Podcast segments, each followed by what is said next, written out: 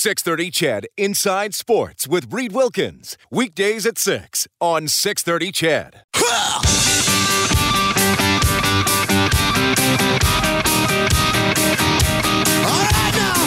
Edmonton's home for breaking news on your favorite teams. This is Inside Sports with Reed Wilkins on the voice of your Edmonton Oilers and Eskimos. 630 CHED.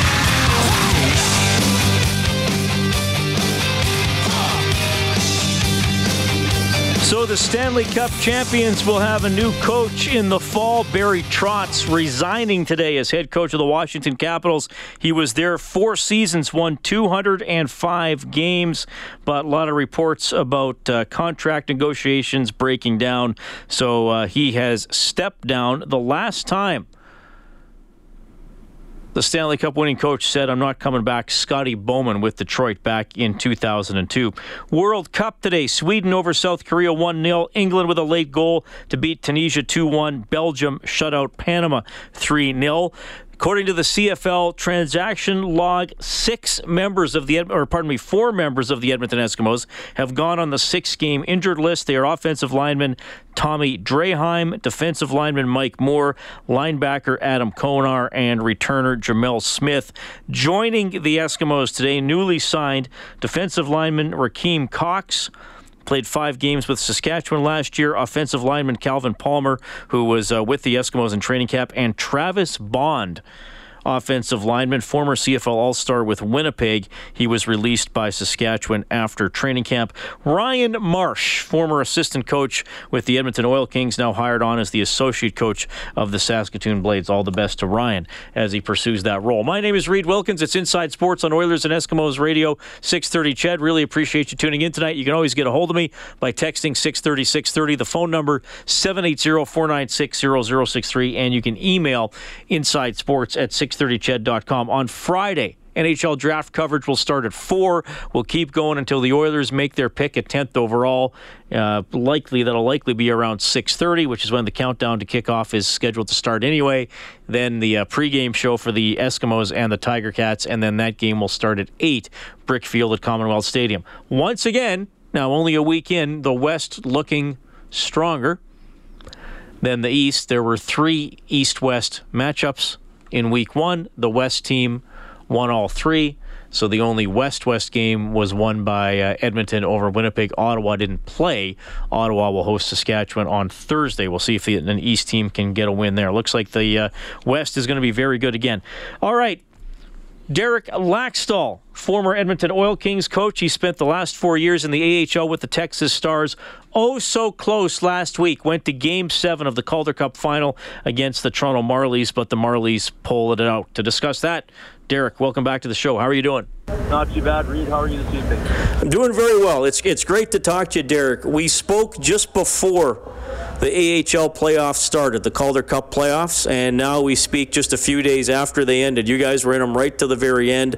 I, I remember talking to you before your first round series against Ontario, and, and you seemed confident, but uh, but but not cocky. I mean, you, you knew what your team had to do, and I kind of thought, you know, I think Derek sees some good things in his team here. Uh, he just has to make sure that he can get it out of them.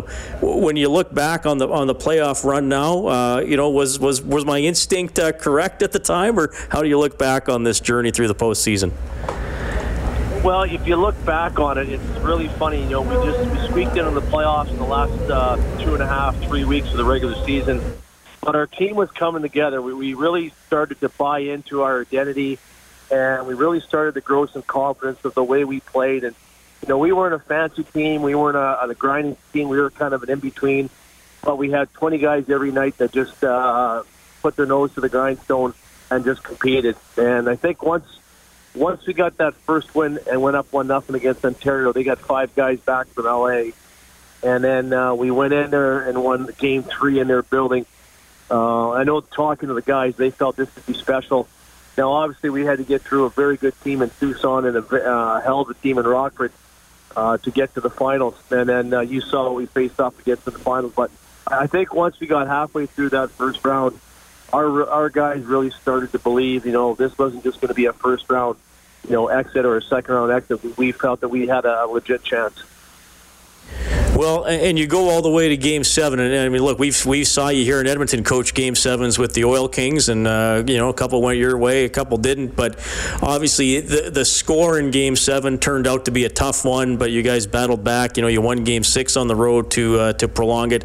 When you look at that seventh game, Derek, um, and obviously credit to Toronto, but you know where did that one get away from you a bit? Well, you know what? We uh, we started real well. We hit a post right off the hop and then we had a great, uh, great A scoring chance there right after that. And Sparks made a couple big saves to keep them close. And then we had a turnover on the first goal uh, by a young Roope Hintz turnover over inside the blue line. They stung us to go up one nothing, and we were fine. We were we were comfortable playing down one. And then they caught us late at the end of the period. I thought they were a great end of the period team. I thought they really had great pressure in all the games they played us. And uh, we had a breakdown on a D zone entry where they stung us. But you know, give them credit. When we made mistakes, they uh, they capitalized. So we're down two nothing, and we were fine. And um, we got in the second period. At Dillon Heatherton missed a wide open net. Uh, we were pushing. We had some great looks. And then uh, we had a call that didn't go our way. Where there's a hand on the puck in the crease. Should have been called a goal, or at least a penalty shot. So our guys kept battling. I think it was two one or it was two nothing going in the third period. And then they got that third goal. We had a turnover by a young defenseman, John Nyberg, inside the blue line, 3 nothing, and we had to press from there. Uh, we got it to 3 1. So basically, when I look at it, it was a 3 1 game. They got a couple breaks on a, uh, they got an empty net goal and a couple late ones, but uh, Toronto was a heck of a team. Uh, very, uh, very deep, four and a half, five line deep, great backhand mobile, and they had some pretty talented goaltending. So uh, at the end of the day, they, it was well deserved by Toronto, but our guys gave it a great effort in game seven. Texas Stars coach Derek Laxdal joining us on Inside Sports. Uh, of course, he's uh, been there for the last four seasons, was with your Edmonton Oil Kings before that, led them to a Memorial Cup. Uh, Derek, give me a sense of, you know, obviously, you know, I'm looking over your roster here. You got a variety of uh, ages, some guys late 20s, early 30s, but uh, some prospects as well. Anybody, uh, a name or two that might be going up to the big team here soon that, that really took some big steps this season? Well, one one player that uh, is is going to probably get a pretty good shot right out of training camp is Roope Hintz. Um, now he didn't have a great final round, but I, I thought he hit the wall after the final against Rockford. But he's a six foot three centerman that can absolutely fly, fly passes and shoots the puck like an NHLer. Um, he's going to have probably a little bit of a learning curve getting NHL, but he's going to be an exciting player if he steps into Dallas's roster next year. Uh, Jason Dickinson, who we've had for three years, who was a part of that Guelph team we beat in the finals of the Memorial Cup. He'll probably split in as a third line winger or centerman. And then Remi Elie, the year for the Dallas Stars, came down and played the playoffs with us. And he hit back up, probably fill the fourth. Um, after that, we had a couple of exciting uh, young free agents, American Hockey League players. Uh, Sheldon Dries, who had 19 goals in the regular season and 10 goals um, I wouldn't be surprised if he gets offered an NHL contract by the Dallas Stars and he plays some time next year for the Dallas Stars. He came out of Western Michigan. Um, he's an absolute motor. He plays hard, skates, and shoot. He's got an NHL shot. Uh, reminds you a lot of like Daniel Cleary with a little bit more offensive upside. So he's going to have a real good look next year. He's a uh, you know he's become a, a young prospect for us uh, moving forward. And the other guy, Joel L'Esperance, who we signed out of uh, I believe Michigan Tech at the end of the season he played very well for us in the third, fourth line role and scored a big overtime winner to clinch a series against Tucson. And he played very well down the stretch. Six, three, six foot three center that skates well and is heavy on the puck. And uh, he reminds you of a lot of a young Jay Beagle that I had in Idaho uh, years back. And it, uh, in the Steelheads back in the ECHL. Derek, you, you mentioned that you, you, added some players from the NCAA relatively late in the season, and that happens in the American Hockey League. And, and you guys were, were trying to get into the playoffs, and you wind up going deep, which is which is great. But these new guys coming in, they are going to probably change or maybe even replace the roles that other players already have. How, how do you handle that as a coach? That that can probably be a really touchy situation. Yeah, it can be really touchy, uh, Reed. But one of the things we do is we talk about embracing these players as family members before they even step on the ice. And, and our guys know if, if you're a family member, anybody can do any sort of job and, uh, that's asked upon. Um, and we had a few guys that uh, actually didn't play very much, but one player, Joel L'Esperance, came in as a free agent, and he just kind of took over a role. Now, he earned that role a little bit, too, because he had an injury, so Uh, it made it a little bit trickier as we got along going into the playoffs, but uh, most of the guys do a great job of of bringing the, of, of coming in and accepting these guys as family members. So that being said, it really wasn't too much to handle, and it always makes it easier when you're winning and you win a couple rounds. All right, Derek, you were successful with the Oil Kings. Uh, you've done well here with the Texas Stars. You go all the way to Game Seven of the league final. Um, you know, I know you want to coach in the NHL someday. I don't know if, if going deep into the American Hockey League hurts your chances of looking for a job in the NHL. Um, you know, I, I know obviously uh, this can be a delicate question if you are looking at stuff, but can you give fans any sense of uh, of next season or or any opportunities here for you?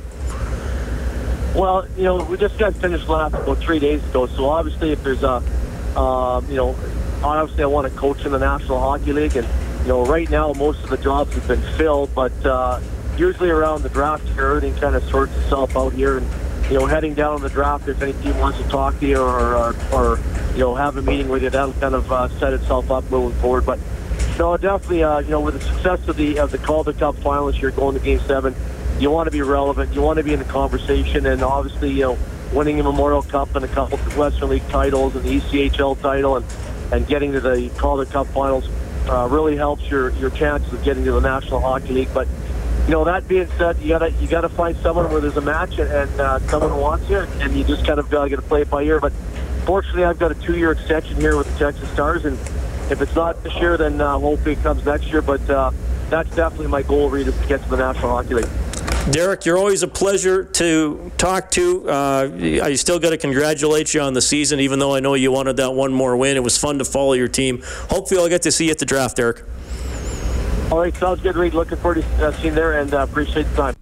No problem. That is Derek Laxdal checking in tonight, head coach of the Texas Stars. Of course, you knew him well when he coached the Edmonton Oil Kings a few years ago, helped them win the Memorial Cup. He will be on an NHL bench someday. I'm sure he'll start as an assistant somewhere. He's done too well at too many different levels of hockey not to get that opportunity. But as he kind of said, that's the catch 22. You, you take your team deep into the AHL playoffs, and while you're doing that, up until June 14th, other positions are getting filled. But uh, Derek will do just fine, I'm sure. He's been very good. It is 7:17. It's Inside Sports on 6:30. CHED Morley Scott will check in, and then he has Jason Maas with him after the 7:30 news.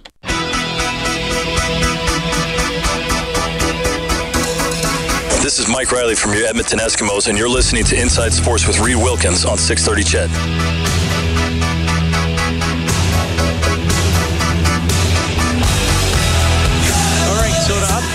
Inside Sports World Cup All Star team. Two players named to it so far Nacho and Lukaku. Nacho and Lukaku. Morley Scott joins us in studio. You will not be a member of the team. I hope not. Although I like nachos.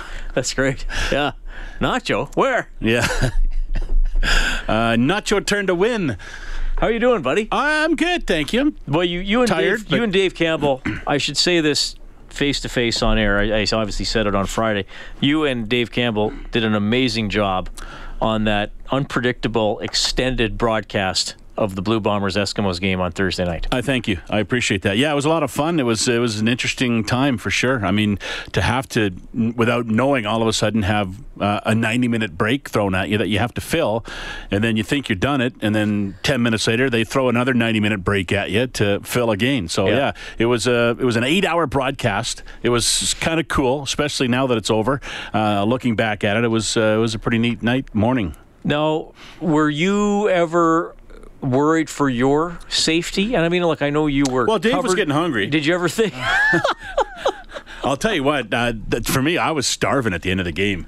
That's for sure. Well, yeah. Didn't anybody bring you guys a slice no, of pizza? I, I was. Chips? I was going to bug the commissioner a little bit because he was at the big delay in Hamilton last year yep. on Labor Day, and apparently he bought pizza for the press box, but we got nothing from the commissioner. That is a long time to go without game. eating. Yeah. How well, did you do that? There's a pregame meal, but I don't usually partake in it because uh, I don't. I, I, don't. If I get filled up too yep. much, I can't can't yeah, yell and scream as well. So I don't. I don't usually partake in it, or I'll nibble on it a little bit. They couldn't but, have brought you something. I had. Uh, yeah. I, they, the Eskimos or Bombers I, PR staff couldn't have brought you. Something? I know. I, w- I was looking at the. Uh, I was looking at our monitor, and I saw that uh, those little rice cakes with peanut butter and blueberries. That the Eskimos are, had. Yeah. Well, I'm thinking, man, that looks pretty good. And for a rice cake to look pretty good, you know, guy. Yeah, you got to realize how hungry you you, must have are. been really right? hungry Yeah. for a rice cake to, to Yeah. look good. Uh, a surreal game. I, I, I don't know if, if, if you have a number the number of comebacks by Reilly either fourth quarter or final three minutes, but he just does it over and over again. I mean, even the 2015 Grey Cup, the winning points were scored. Well, he was, he was down fun- 14 nothing before he touched the ball in that game. Yeah, that's true. The whole game was a comeback, not just late in the game, right? So, yeah, he's he's magical that way. There's just something about him that allows him to to just take control of the situation, and he did it at 11 points in the last two minutes. 11 points in the last two minutes, including the two point convert, and sets up another guy who's pretty good late in the game, Sean Whyte, for the winning field goal. Nate Behar made an incredible catch, made another. I, you know, th- there's that one play Reilly scrambled to his left and was in trouble, and he threw it, and the end zone camera looked like it was going to McCarty, mm-hmm. and I think his arm got hit and it fluttered, and Bahar wound up catching the ball. I don't know if that was meant for Behar, but that was another great play by him. But that drive, 14 plays, 90 yards. Uh, yes, a couple third down conversions on sneaks where you should get them, but I mean, what they had a second and 15 right off the hop. I think they had a Yep. second and 12 later on in the drive. Yeah. And someone's always coming through. There's no obstacle catch. he can't seem to overcome in those situations, whatever it is. You know, he just he's just so confident, and what you get is the guys around him are so confident in him, and, and in turn so confident in themselves to convert on those situations. It's incredible. And, and we asked Behar on the postgame show about you know that's that's the first chance he's got to really be in the offense. I mean, he ran two offensive plays all of last season. Other than that, he was just on special teams, and uh, he just said to be around 13 like that was incredible, and, and it was cool. He said I went up to him on the sidelines, and he said uh, the quote was, "I believe I know you're not used to me being here, but I promise you, I'll be where you need me to be when you throw me the ball." Right. and worked out pretty good for him. Oil 10 texting in. He's a loyal texter to the show. He says, I don't know why people are making a big deal on Phil's running putt. He only hurt himself, and even his partner, the big bearded English guy, had a belly laugh. well, here's the thing an Oil 10, good on you for sure, but, but someone else texted in earlier. He said, Hey, it's called the, this other texter said it's called the gentleman's game. You, you, you- Exactly. You, try not to break the rules, and if you do, you, now you call them on yourself. That was pretty obvious. Yeah. But, but that's what it is. Some people are some. That's why. That's why we are talking about oil ten because some people are laughing at it and saying it's nothing, and some people are saying Phil Mickelson is one of the most famous golfers ever, and he shouldn't do that. Yeah, it's the, the joking around. traditionalists were really upset. Right. Really upset. I didn't see it, but I saw on Twitter it sounded like Joe Buck was going after him pretty hard on the broadcast. Um, so I, I don't know. I, I'm kind of. He was I, giving the USGA the middle finger. That's I- all. That's all he's doing. I like the, his thinking to a certain extent, saying if I take the and to think that through so quickly, he says I could do this or and take the two-stroke penalty or take four strokes to get it into the hole again. Well, and he was what I you know, said to Ian Leggett. Whenever I, if I'm close enough, I see a shot going in the bunker, I'm just going to go up and whack it back toward the hole because I've probably taken two to get out of the set anyway. no, that that's a, that is a fun topic to me because there, that's that's Yeah. what makes it great. It, there's a wide opinion on it. On that, tomorrow morning on the 6:30 Ched Morning News, uh, Mike Reilly on the Tuesday morning quarterback will talk to Ryan King about that exact. Oh, really? Oh, I'm looking forward to that. All right, you got Jason Maas coming up. Yes. Awesome stuff. Every Monday, Eskimos Coaches Show from 7.30 to 8 here on 6.30 Ched. That's Morley Scott. You also heard from Derek Laxdal, Ian Leggett, and Jeff Merrick. You missed anything, sign up for the Inside Sports podcast on iTunes or go to the Inside Sports page on 630ched.com. Kellen Kennedy is the studio producer, and the producer of Inside Sports is Dave Campbell. Also, a big thanks to Nacho and Lukaku. My name's Reed Wilkins. See ya. 630 CHED Inside Sports with Reed Wilkins. Weekdays at 6 on 630 CHED.